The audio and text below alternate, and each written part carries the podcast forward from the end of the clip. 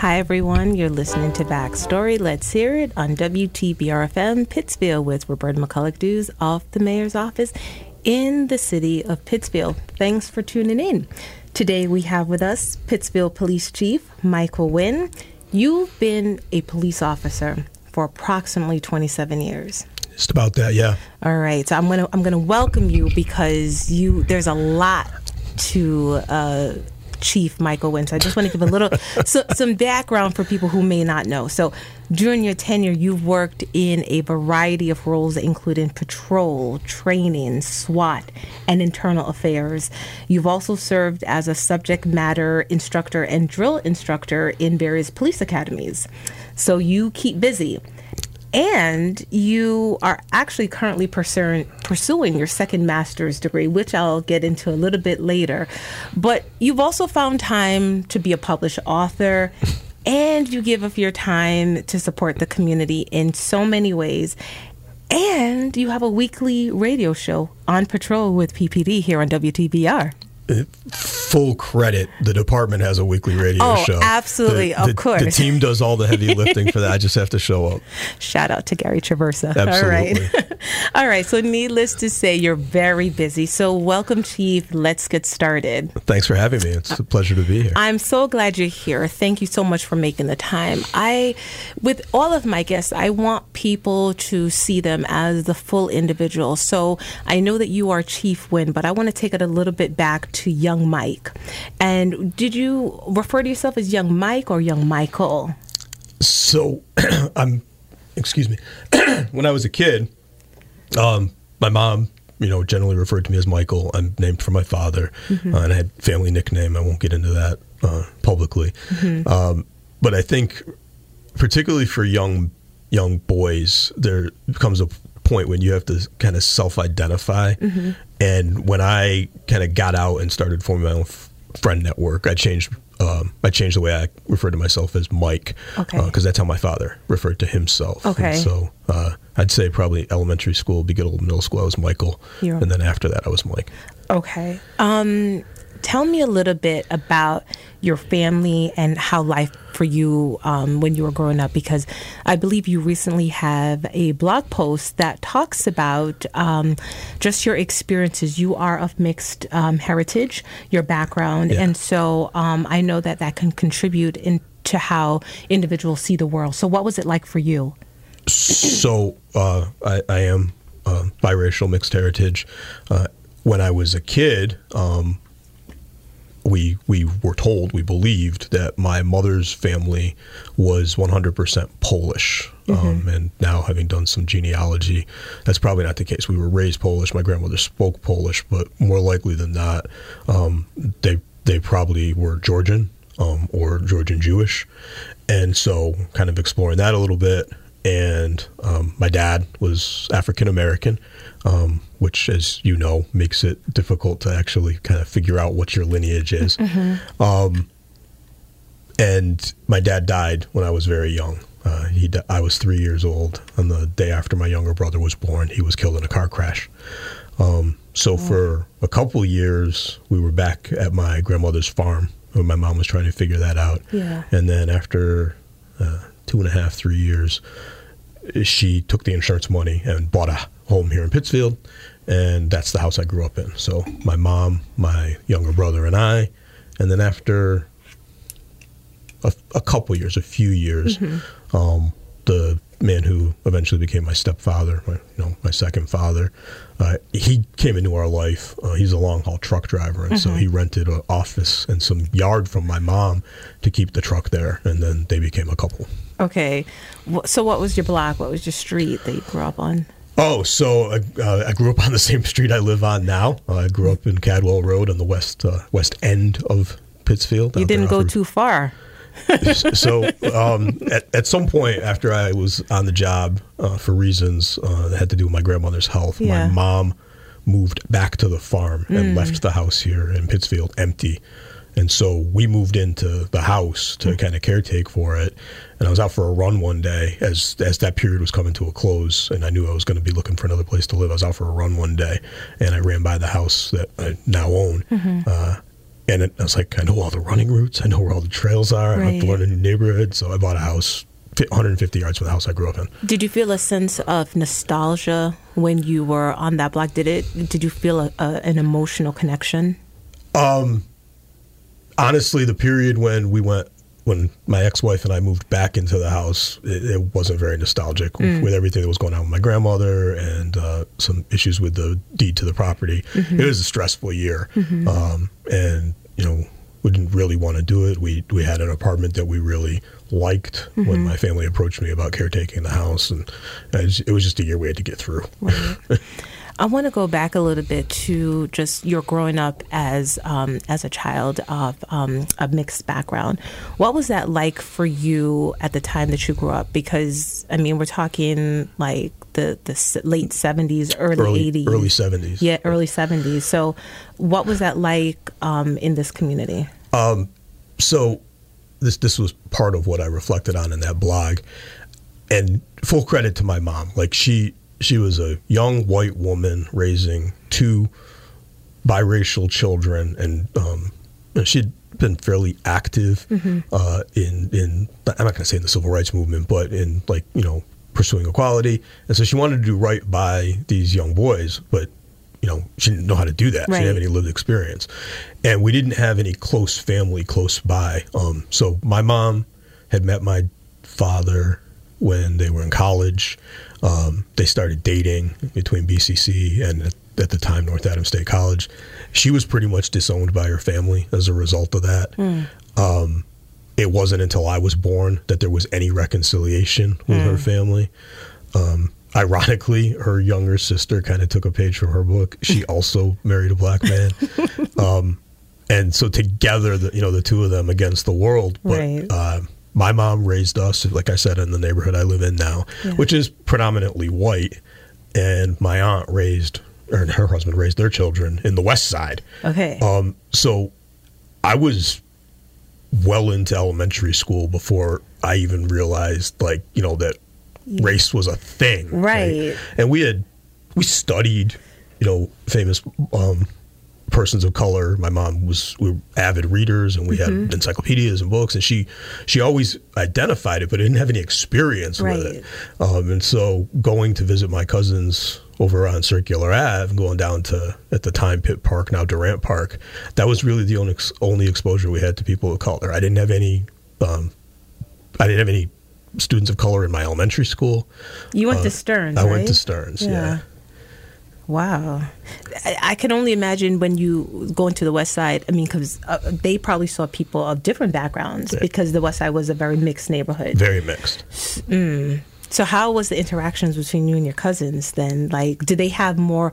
Uh, I mean, to be to be a little bit blunt, did they have like feel like they kn- were aware of their blackness a little bit more? Oh, certainly. Okay. Yeah. Um, and so I guess another ironic thing that my mom has three siblings, two sisters and a brother.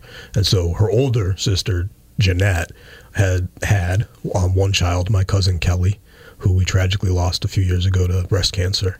I'm and so just because of the way it worked out, Kelly and I were the same age. We were only a couple months apart.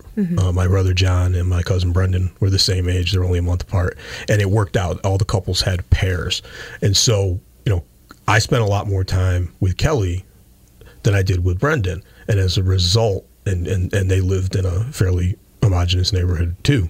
So my brother had more lived experience as a child with people of color than I did even. Um, and, and so again, it, it wasn't until I was well in elementary school that I, it even became a thing. Yeah. And it, it probably wasn't until I was in college that I actually had to confront it uh, and, and figure out a way to deal with it. So So interesting. So I, it's so interesting, and I think even more so that you had that gap until you got to college. That Yeah. you were able to really go through your childhood, your adolescence, your teen years, really sort of sort of in your have, having your own um, perspective of yourself and not necessarily having that challenged in a major way. So one one of the other things I wrote about in this blog post was that up until I was trying to figure out how, how I was going to get out of high school and process into the military. If I had to take a standardized test or fill out a demographic form, I always filled in the bubble for other. You did. And left it blank. Before it was popular. Yeah. Um, and then I was, and I distinctly remember the mm-hmm. day I was processing in for a Naval ROTC scholarship, and I was sitting in my officer selection officers you know, space mm-hmm. in Albany, mm-hmm. and he looked at me and he said, "You're a very strong candidate. You're probably going to get an ROTC scholarship, but if you change this to black, you will get a scholarship today." Did you? I thought about it for a little while, and yeah, I did. Okay, it's, like, it's a lot of money on the table. Right, right, right.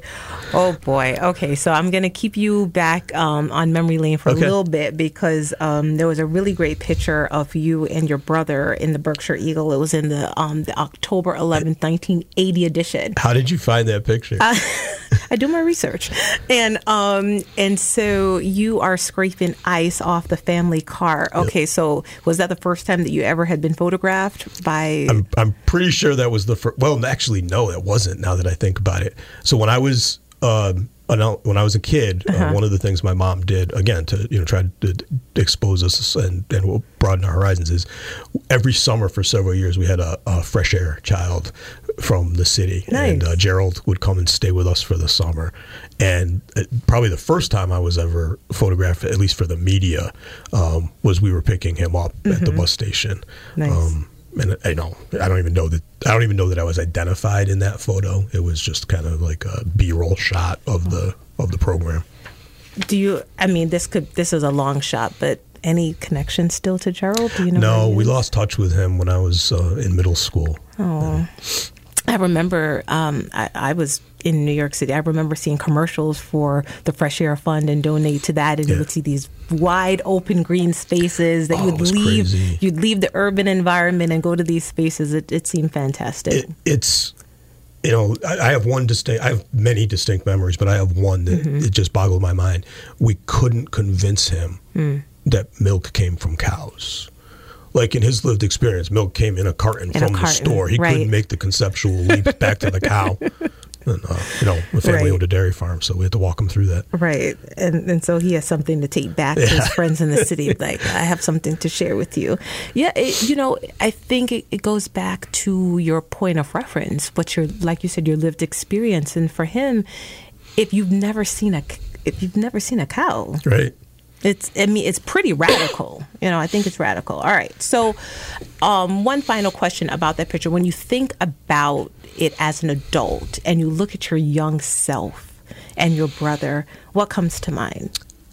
It, so that uh, that picture holds a special place in my heart, and uh, you know, it's a great picture. I think it captured the moment of you know these two young boys, just, you know, doing what you got to do to get the day started. Mm-hmm. Um, you know, my mom was a school bus driver, so it was early. Um, but the the part that was the coolest for me about that picture is the photographer, the mm-hmm. journalist was Joel Librizzi, who was an award winning. I think he got a Pulitzer uh, Eagle photographer, Eagle photojournalist, mm. and Joel was still with the Eagle when I got into public service. So you know, he photographed me several times subsequently, and we yeah. always like he remembered that picture. I mm-hmm. remembered him taking that picture, uh, and it was just a cool connection to come back around to. Full circle. Yeah. All right. So, as a kid, you mentioned, you know, trying to hightail it out of high school. So, I want to go back to when you were thinking about future professions um, and your When I Grow Up list. Did you know that you wanted to be a police officer? No, ironically, I absolutely did not want to be a police officer. Okay, um, do tell. So I wanted I wanted to go in the military from a very young age. I wanted to go in the military. And I was driving over here this morning. I had a memory, and my mom's going to be really angry. But at one point, I think I was in the fifth grade. I was reading. I was a Boy Scout, and so I was reading Boys Life magazine. And at the time, in the back of Boys Life, they used to advertise for these private military schools. Mm-hmm. And I think I was in the fifth grade. I wrote to a bunch of those schools and got their catalogs and their applications. I was like, "Mom, send me to one of these." I can't imagine what she was thinking, uh, but I, I knew I wanted to be in the military, and so you know junior year in high school, um, if you're thinking about that kind of track Yeah. as an officer, you got to make some decisions. And so I applied for a Naval ROTC scholarship, and I applied to the Naval Academy, West Point, and the Coast Guard Academy. Um, and I had the good fortune to get accepted to both Navy and Coast Guard.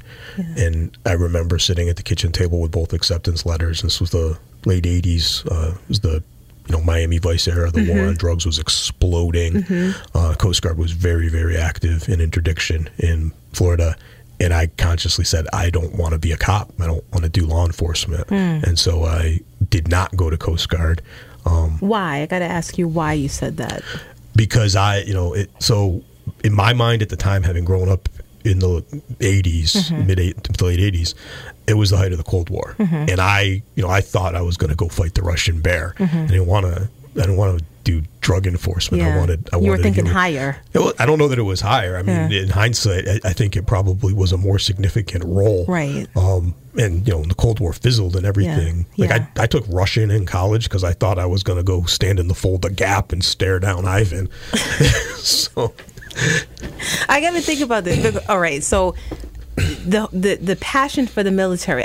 I'm trying to figure out where where did that where did that come from? Because you obviously had this this really really deep connection to wanting to attach yourself to this. So where did that come from? Was it from the news? Was it? So again, one of the things that my mom tried to do is to expose both of us to a variety of different experiences and a variety of different people. And one of the ways, you know, I did that, as I said, was joining scouting. Yeah. And uh, I was very fortunate that in my Cub Scout den and then later in my Boy Scout troop, a lot of the scoutmasters were military. They had spent time in the military and they had gotten out and either come home or relocated here. A lot of them were General Electric or General Dynamics. Um, and they they identified at a very early age, I probably wasn't 10 or 11, that being, you know, being the son of a single mother, maybe being the son of a single uh, mother of mixed heritage, that there was some challenges there. So they really took me under their wings, um, pushed me into the sciences, and introduced. Like I had the opportunity to spend a lot of time over at General Electric and General Dynamics, um, meet officers from Navy Blue and Gold Association. So as as a middle schooler. I was I'm not going to say like being prepared, but at least being ex- having the door open Yeah. that the military could provide me with some options. And so, um, you know, I, I never considered anything else when I was in high school. I knew I wanted to go in the military. Nice. Well, tell me the leap from the uh, Naval Academy to Williams. So I decided to go to Navy. Uh, my entire senior year, knew I was going to Navy, was prepping to go to Navy, and I was a big science geek in high school. I took two years of college chemistry while I was still in high school, uh, and I, and I thought I was going to study chemistry. I was, we were the Top Gun class, so I was going to fly jets. Of Okay. course, you know, I was ignoring the fact that I was blind at the time, um, to Coke bottle glasses, Oh. and uh, so I I took all my AP exams in my senior year, and I get down to Navy, and I'm going through plebe summer and training, and they call us in to King Hall, the Chow Hall, one day to kind of receive the results of our exams, and I did okay on Yeah. chemistry, but I maxed out on AP English and validated out of freshman English. I'm like, this is awesome. So I quickly changed my major from chemistry to English and moved into the humanitarian uh, humanities track. Right. And at the time in the late '80s, it didn't matter what your major was. Everybody from Navy was immersed in engineering classes. Okay. To, even if you were an English major, you would be qualified to sit for your engineering boards when you graduated. Hmm. And so I'm at Navy, you know, going through plebe year. It's just a drag, mm-hmm. studying all the time. Mm-hmm. Um, and you know, th- going to Navy was was a humbling experience, right? Mm-hmm. We get there, and um, like I said, I thought I was going to study chemistry and fly jets. And before plebe summer was over, I had mm-hmm. changed my mind. I was going to study English and go in the Marine Corps because I wasn't getting anywhere near a cockpit with my vision. Right. Um, and you know, you you go there and they tell you you're in the top one tenth of one percent of your classmates mm. academically in the country, and then you get there and you're, you know, at best average, mm. right? E- Everybody in the class, all fifteen hundred of you, were They're- rock stars. They're all all stars, and, right? and you you know you gotta you gotta average that out, right? Right. And I, I was. I, I was way below average Right. compared to my classmates. Right. So then, from that point, then how was Williams your first choice, or No, so it, the Naval Academy is, is supposed to be a four year program, and you graduate with your bachelor's degree and your commission. Yeah. And so I got through. I I started I started challenging my decision Hmm. during plebe year, Mm-hmm. uh, but I made a conscious decision. I was not going to let that experience beat me. If if I was going to reconsider something, I was going to at least finish that year. Right. Plus my second class summer, my Mm-hmm. my sophomore summer, I had some great stuff lined up, so I wasn't going to give up on that. So I went back as a sophomore, or as we would say, a youngster, and I started the academic year, and it was probably October of my third semester. Okay. And it was late at night. I was, you know, several hours into my homework Yeah. and it was well past lights out and I wasn't done yet. And I looked at what I was working on. I had spent hours working on engineering and I hadn't gotten to my English assignments yet. And I, I- you know, I can't, can't do this? I can't do this It's anymore not sustainable. so I went to class the next day and I had a conversation with my um, English professor. Mm-hmm. And ironically, she was a part time resident of Tyringham. Mm-hmm. Her husband was a professor at Williams. And she was like, if you're going to study English, you've got a world class institution in your backyard, go home. Right. Uh, and so I, you know, can't do that. I can't quit here. And so the next, she went home that weekend. And the following week, when I walked into class, she handed me a Ziploc bag full of Berkshire fall foliage leaves. And I, Mm-hmm. That was I, it. I resigned my appointment later that week. Um, so it was the middle of my semester, so Mm-hmm. I couldn't go back to school until the following fall. So I took some classes at BCC Mm-hmm. and was fortunate enough that Williams accepted me, um, given my departure from Navy. Right. And I went to Williams um, Yeah. as a sophomore Yeah. after that gap year. All right, and he studied English literature and American studies. I did. All right. So on that path and you know, you go through you know, studying um, you know, these these concentrations. At what point then did you think, all right, what am I going to do with myself? Am I going to think about my future, you know, in relation to service or communities? Like, what was your thought at that point? Because obviously you had so many options. So when I before you. left Navy, Yeah. uh, because I, it, you have to resign, you can't Mm. just quit, right? I was I was in the military. I had signed this contract. I was walking away. I, I owed them a lot of money. Hmm. Um, you know, you get paid when you're a midshipman at the Naval Academy, Yeah. but they're docking your pay for all of your uniform and equipment. So I had a outstanding loan balance. Yeah. And so when I went to Williams, I, I when I left Navy, I had to agree that I would continue to pursue my commission. And so I left Navy and shortly thereafter got accepted into the Marine Corps um, platoon leaders course program and enlisted in the reserves to get ready to go. So I got to Williams as a Marine Corps reservist planning on going back to training. And I Oh. did. So the summer after my sophomore year, the summer I turned 21, I went to uh, Marine Corps Officer Candidate School Platoon Leaders course in Quantico, Virginia, and I was about five, you know, four and a half weeks into uh, my first rotation, and I, well, we found I got injured, but it, I didn't get injured there. We found out that it was an old injury. I, did, I sustained an injury in high school that I wasn't aware of, Yeah. uh, and at the time, you know, it was peacetime Marine Corps. It was a career-ending injury, so they booted me out of the Marine Corps. I was 21 years old, and I had never wanted to do anything but be in the military. Uh, So that must have been heartbreaking. and I didn't know what to do. And so I was I was fortunate. I had a mentor. He had been my sailing coach at Navy, and uh, I called him. I was like, "They're going to kick me out of here. I don't know what I'm going to do." And he had retired from the military and started working with the Drug Enforcement Administration. And he was involved in a program. Um, can we can talk about it now. They didn't talk about it much back then. Yeah. He was involved in a program called Operation Snowcap, Okay. where they were training DEA agents to go to South America to target drug production labs. They were doing covert counterinsurgency operations in the jungle, um, Wow. going after airstrips and, and cocaine processing factories. And he was the trainer for these agents who were going down there. That's and he- heavy stuff. he, and he took them into the field. So he's like, doing the same stuff you'd be doing in the Marine Corps. Come work with us. Right. So uh, that you know, for the, my last two years at Williams, that was the plan. You become a federal agent, and go do stuff in the jungle. and when I graduated in '93, DEA wouldn't take you if you didn't have law enforcement experience. so I had to figure out a way to get some law enforcement experience. Right. So uh, you know, I always say this to kids. So I did what any recent college graduate would do when you don't have a job. I went home Yeah. and tried to figure out how to get some law enforcement experience. Okay. And that was your initial foray into. First time I ever thought about being a local cop. Okay. What was your relationship to local law enforcement?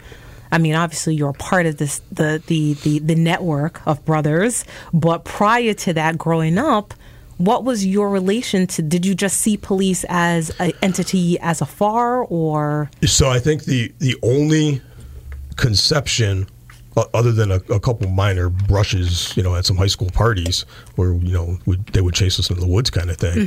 The only conception I had of law enforcement at all, the only interaction I had was. Um, Former Pittsfield police officer Ray Shagri, who was our safety officer, he was the mm-hmm. one who came into school and did the pedestrian safety and the bicycle safety. Mm-hmm. Because my mom was a school bus driver, Right. she knew him, and so you know I, I knew him as Officer Ray. You mm-hmm. know I didn't know him well, but he was he was you know the Pittsfield Police Department, and former trooper um, Freddie Taliaferro, who inspected the school buses. So he would come and do like our bus evacuation drills and stuff, and so I knew Trooper Taliaferro, um, but that was it. I Yeah. didn't I didn't know anything about local law enforcement. Okay. so you joined the police department in 1995.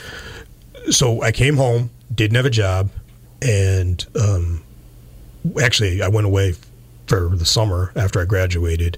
I worked at a Boy Scout camp uh, on the waterfront doing aquatic stuff for the summer. Came back, didn't have a job, uh, picked up a couple part time jobs, and shortly after I got home, the city advertised for a position with the West Side Neighborhood Resource Center. Right. Uh, and the Resource Center was community policing funded program. The department was going to open an office in the West Side. And they needed a civilian liaison to work with those patrol officers, and so I applied for that job. It just randomly, Right. and uh, was fortunate enough I got it. Right. Um, you know, And you were the first ever director, right? yeah, they had they hadn't established the yeah. center yet. Yeah. So, um, you know, Reverend Durant, Yeah. Reverend Pratt, Mm-hmm. Jim Williamson, you know, a bunch of prominent West Side people. Uh, you know, Reverend Durant's son was also a candidate for the job, and they selected me over him. Tyus and I worked together. He worked with us part time. Mm-hmm. Um, so I, I took that job, um, met the officers who were assigned to that program Mm-hmm. James Hunt, Dwayne Foisey, Tommy Barber. And at the time, one of the things the department was struggling with was how to recruit more people of color to take the civil service exam.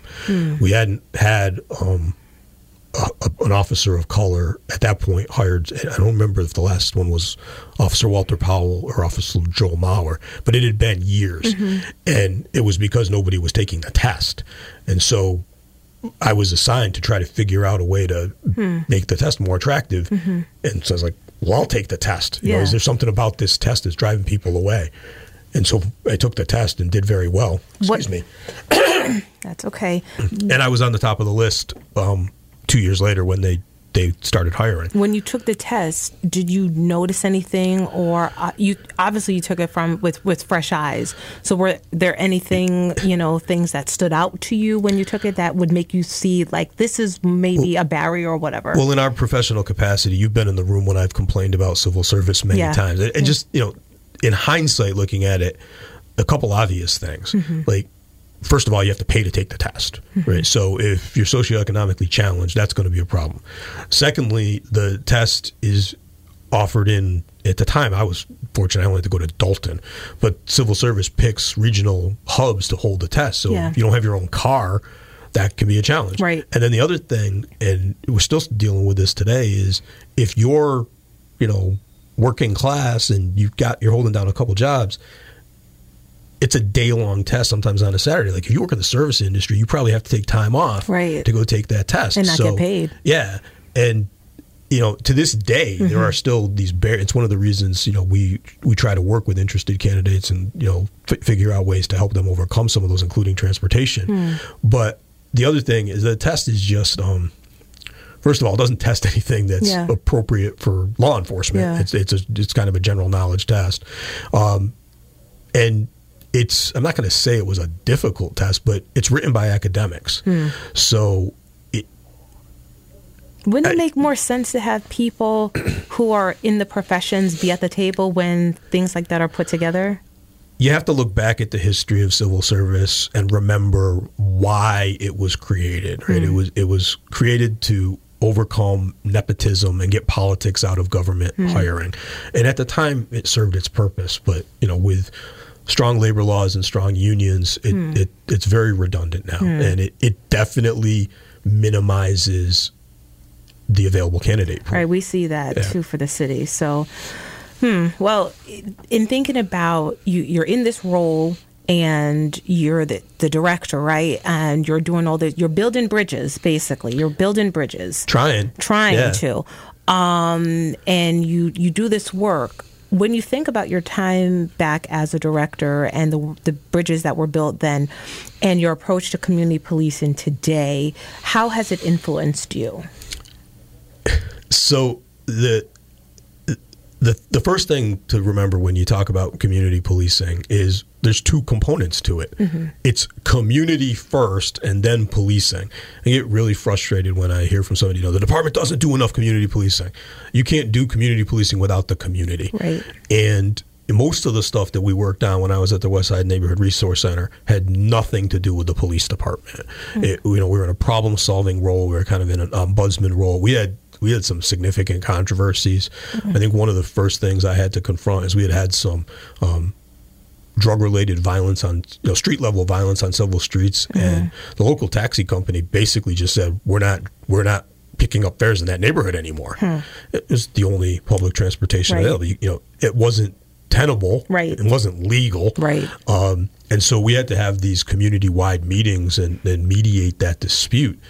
And you know, we could understand the driver's concerns, but the, that wasn't the appropriate response. Right. We had to tell the community, you know, you you want this service, you deserve this service.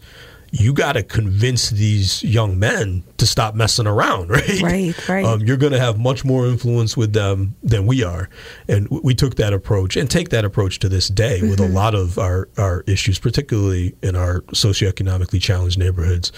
Uh, You, you got to set and agree on the standards and norms Right. of acceptable conduct. Right. It, it's the, the community, as you as you say, the when you when you live in a community, that that is your place, Right. And those are your neighbors, and it's it's saying, listen, we don't want that here, Yep. and we're not going to tolerate it, right? And so every neighborhood has that ability to have that agency um, um, in in how it it moves. But I think that there are so many factors that hinder people. There's fear.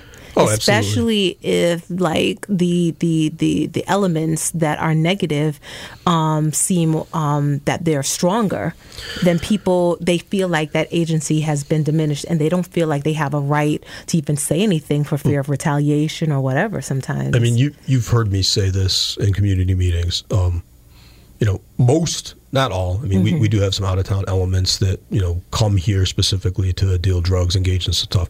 But even when we have out of town organizations, at some point, a lot of the players, at least the street level players, are mm-hmm. local. They're Right. they're recruited and they're here. And every time we have a, a, a violent incident, particularly a gun related incident, that gun didn't magically materialize in that mm. young person's hand at the time of the. That's incident. right. They left the house that day. Right. If they didn't have it on them, it was hidden somewhere nearby. right, Somebody knew that that young person had access to that gun. Right. Much better to tell us before the crime Right. of violence happens than Right. be telling us after the fact. absolutely, absolutely. People, everyone, no matter who you are, you have to lay your head down somewhere. Right. so it's not that you know people just disappear into the caves there there is a there there is an, a, a place where they go so it really is about thinking about how do we preserve our livelihood our quality of life for our children making sure our seniors can walk the streets safe all of that matters and we all really do have the power to think about how we are going to see our neighborhoods and what we allow in it um, and then work alongside those agencies that can help us um, I realize we have like 20 minutes left, and I have so many things in my head and- that I want to ask you. So I'm going to, I just, I, I think I want to, um, I, the fact is that you, you really, you ascended through the ranks, Chief, um, in an awesome way. I mean, once you joined the police force in 1995, you your, your promotions, the mul- multiple promotions followed, and um, and then I want to say in which year was it? Tw- tw- uh, 2007, you were appointed the acting police chief. Um, that was the, the time when Chief Riello, Yeah. he, he departed. Um, and then 10 years later, you were finally installed as the permanent police chief. That another was another long story. that's a that's a long story. Um, give me the Cliff Notes version. So just to go back to the promotion. So, so again, when I, I joined the Pittsfield Police Department, I had no intention of being a local cop. Mm-hmm. I wanted to be a federal agent, and so I took the test at the request of Chief Lee to try to figure that out. Got the job, got to the academy, and um, you know, so 1996 when I got out of the academy, the plan was still to become a federal agent. Yeah. And so I'm working and I'm going through um, several selection processes with the Border Patrol, uh, Customs, DEA. Yeah. And ultimately was a finalist for a position with DEA and then at the very last minute wasn't selected for that job. Uh, and so we came back from the meeting with my DEA recruiter and just devastated, right? I don't know what I'm going to do now. And I met with my lieutenant at the time, and I was like, "Hey, boss, not for nothing. I'm, you know, everybody knew I was leaving. Yeah. Everybody knew I was. It, it was a stepping stone job." And so I came back. I was like, "They are not taking me. Um, I'm, I'm not going to be leaving." And so he closed the door and he said, "Look, we've been, we've had our eye on you. They, I knew these guys from when I was at the resource center. And he's like, we've been holding off on providing you with any specialized training because we didn't want to invest in you if you were going to leave. But if you're going to stay and you tell me you're going to stay, we got a plan for you. Yeah. I was like, well, I'm not going anywhere now. What's the plan? and um, I had done some training for the special response team when Yeah. I was at the resource center. They knew that I had some instructor credentials and some other things. So that first year after I got turned down by the DEA, I spent six months of the year on the road going to instructor mm-hmm. schools because the idea was for me to take over the department's training unit and build a training capacity. So when I started that process in my head, I was like, okay, I'm gonna I'm gonna do this training thing. Yeah. I'll start studying for promotional exam, and I was like, well, here's the thing: I'll do sergeant in five, Yeah. lieutenant in ten, captain in fifteen, and then by that time, Chief Riello, now Chief Lee had left, Chief Riello, Mm-hmm. he'll be trying to figure out what he's going to do. He's probably going to go to another agency. Mm-hmm. I'll go with him, right? So I made, I made sergeant in five. Yeah. I made lieutenant in like eight. Yeah. So I was a little ahead of the, the goal. I had done my um, my fellowship down in Quantico, and so I get selected, early selected for captain in the summer of 2007. Yeah. But they can't make me a permanent captain yet because the incumbent captain John O'Neill wasn't scheduled to retire until Right. like December. You're captain in charge. It's, so not yet. Acting I- captain no. in charge, I, no? I was an acting captain, and Yeah. I was just the admin captain. I went upstairs to go into admin. Oh. So I went into admin in July. Yeah. and this, it was this was this was weird. So on November first, Yeah. Chief Riello called me into his office, and he said, been sharing this with anybody. Been keeping it quiet. I've just accepted a job with another police department. I leave in 30 days." That messed up your plan. And so I was like, okay, what's that mean? He goes, well, we have to go across the street. I was like, why are we going across the street? He goes, because I've been talking to the mayor, and this job is yours if you want it. Wow. Excuse me? I was the junior captain. Did you even envision that, like, chief, like, could have No. been in your future? Because you even said in your plan that you were going to go with him. Yeah, at some point I thought I might be a police chief, but not here. Ah. Um, so we go across the street, have my first, you know, lengthy meeting with Mayor Ruberto. Yeah. And at the end of the meeting, he's like, "Can you do it?" And I was like, "I can." You know, I'm not sure. I, I was the junior captain Yeah. by a, a significant number of years. I was Yeah. Mm-hmm. younger than all of the other captains.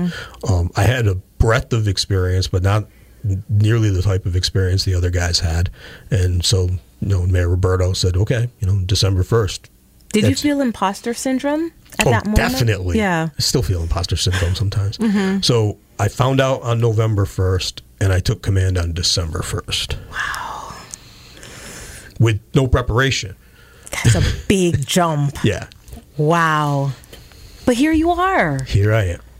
what a story. Well, I mean, you know, during your tenure, you've you've done so many things, and but I, I really want to ask you, Chief, because you've seen so much, and what have been some of the pressing issues that have kept you up at night, and then what have been the solutions that you've been able to think about to meet them head on? The pressing issues that keep me up at night. Um, you know, staffing and recruiting, that, that's been a persistent challenge for the entire 14, 15 years I've been in that office. And we haven't made a lot of progress on that. We've had some really significant gains, and then something happens and we see some losses. Um, we've had some high level officer involved shooting incidents. Mm-hmm. Um, you know, and it, after the investigations are done, all justified. But we are constantly doing an after action process, an evaluative process, and, and at least one of those cases, had we had more or less lethal equipment at the time and um, more scenario based training at the time, that probably could have had a different outcome. Mm-hmm. So we've added more equipment, push more decision making to lower levels, uh, try to really encourage our officers to make decisions in the moment instead of asking a supervisor to come talk them through it because right. time matters in those cases. Right. And we've seen some really, really positive outcomes as a result of those changes. Mm-hmm. Uh, decentralizing our decision making. Mm-hmm. I you know, I meet with my commanders and tell them if I picked you to be in one of these roles, that means I trust you to make the decisions about your unit.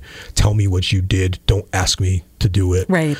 So we're much more nimble and agile right. than we were at the time. Um, okay. It, convincing people that investing resources, you know, equipment resources, training resources, personnel resources up front is cheaper than dealing with the downstream ramifications if we send out poorly trained, poorly equipped people. That's right, hard. Right. Uh, you know, in the first my first budget uh, for Mayor Ruberto, we got we don't we don't get these now. Mm-hmm. We used to get every year, you know, bring your budget in with a five percent reduction, a ten percent reduction, and tell me what the impact is going to be on operations. And so, and doing the budget reduction and everything went down except for personnel and yeah. training. Yeah. And he's like, well, if you have less personnel, you need less training. I was like, no, boss. Mm. If you're going to cut my people, mm-hmm. I need to train the remaining people more. Absolutely. And that's been our philosophy ever since. You have to have a balance. have to have a balance. Um, oh boy, let's see. Um, looking back to 2020. Um, I mean, we're dealing with the pandemic, but we're also dealing with so much social un, unrest. unrest. And um, the murder of George Floyd um, set in a wave of protests across the country. Here in Pittsfield, the rallies that took place were peaceful. I know I was a part of so many of them, and I would always see the Pittsfield Police Department there, just you know, ensuring that it was a safe, um, a, a, safe event. Um, so there was always this collaborative element to it. You also participated in um, in rallies during that time. Why was it important for you to to be a part of those um, those events? The, as we said when we were talking about community policing, right? The police department works in partnership with the community. Mm-hmm. And if you're a resident of our city or a visitor to our city, and you want to engage in protected activities, mm-hmm. we're duty bound and obligated to protect your right to do that. Yeah. Now we have to be mindful that if somebody decides to cross the line, if they're going to start to engage in something that encroaches on somebody else's yes. rights, mm-hmm. then we have to we have to stop that. But right. up until the and it can be loud and it can be insulting. You know, I had um, at the Park Square rally, I had one woman confront me and get in my face. And to our community's credit, um, our local leaders, including uh, Miss E and mm-hmm. Mr. Powell, came to my assistance, mm-hmm. right? Um, but that's because we spent so much time trying to establish those relationships. Now, if you take offense at something like the death of George Floyd, and we all should have, um, and you're angry and you want to see change, you have a right to protest. And we have an obligation to protect that right. Um, if we're not engaged in the planning, then all we can do is respond reactively. And right. that means we have to do we have to come in with more. Right. Um, if we're engaged in the planning, then we can be proactive in our response, and that means we can take a much lower posture. Um, plus, you know, you, you helped me uh, edit a piece that I wrote in response to that. You know, we had to look at that not just from the the national discourse around changes to policing. I had to look at it as a defensive tactics instructor and a use of force evaluator and try to figure out how did this happen because I needed to know what steps the department had to take to make sure that it couldn't happen here.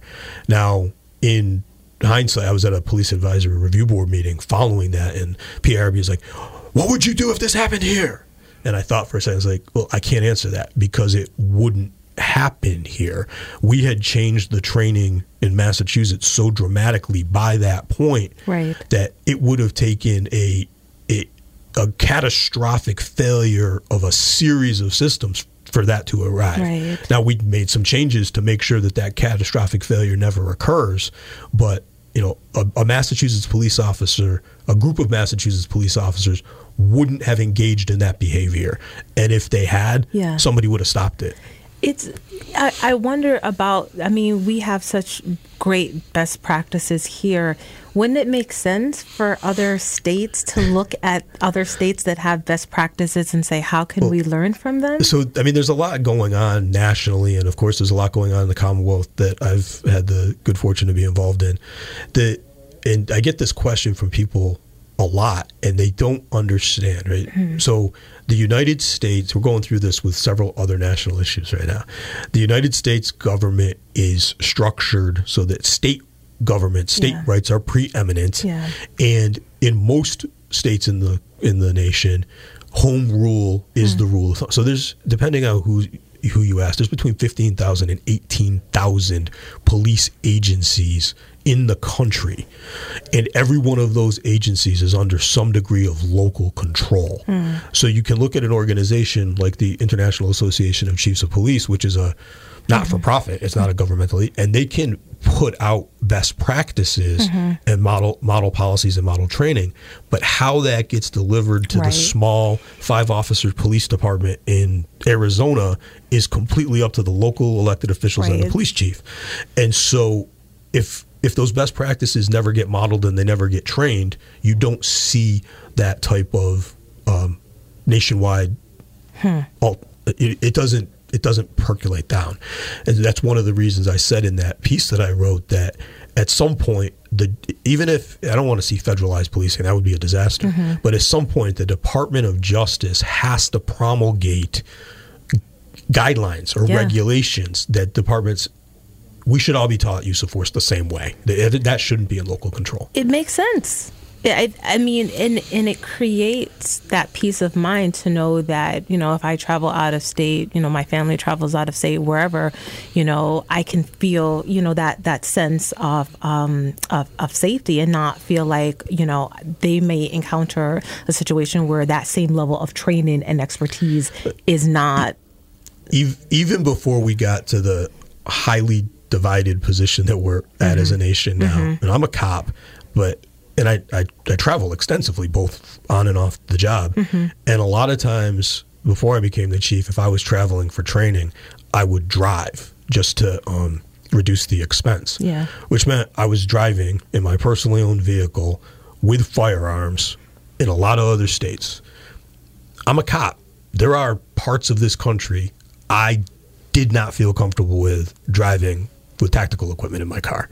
Right? I had to make a trip from D.C. to um, Raleigh, North Carolina, late at night. Yeah. You, know, you get into some rural parts of the South yeah.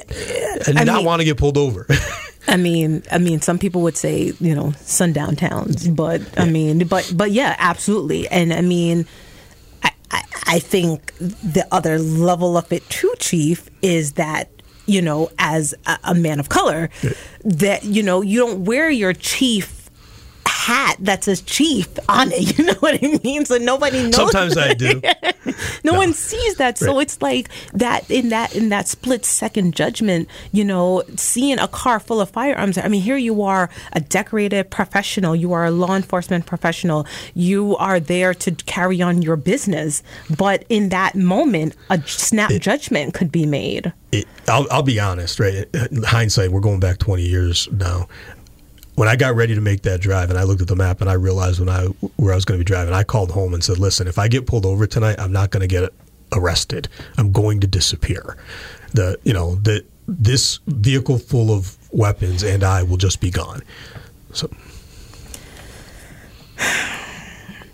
that is a sigh of exhaustion Sorry. of that we even have to even you know continue to think about those things um, even in present day um, but i think the counter to that is that you continue to stay in the fight and do good work um, and last April, Governor Baker appointed you and eight others from the Commonwealth to the Police Officer Standards and Training Commission. And I'm hoping maybe you can just provide a brief update on the work to date and how that's going to just benefit all of us here in the Commonwealth. So I have to offer a brief correction. It's Peace Officer Standards and Training Peace Commission. officers. I stand Because it- corrected. Because it applies not just to police officers, right. but troopers and sheriff's deputies. And Yes. we're recently finding out a whole bunch of other entities that I didn't know existed, like shellfish constables. Yeah, I, I had no idea either. um, it's been a lot of work. Yeah. It's been a lot of work. Uh, it it's was interesting trying to jump into the deep end and get to do the work Hmm. with eight fellow commissioners that I hadn't met before we got sworn in. Mm-hmm. You know, when you put a team together, you got to go through the forming, storming, Yes. norming, perform. It, Yeah. We didn't get a chance to do that.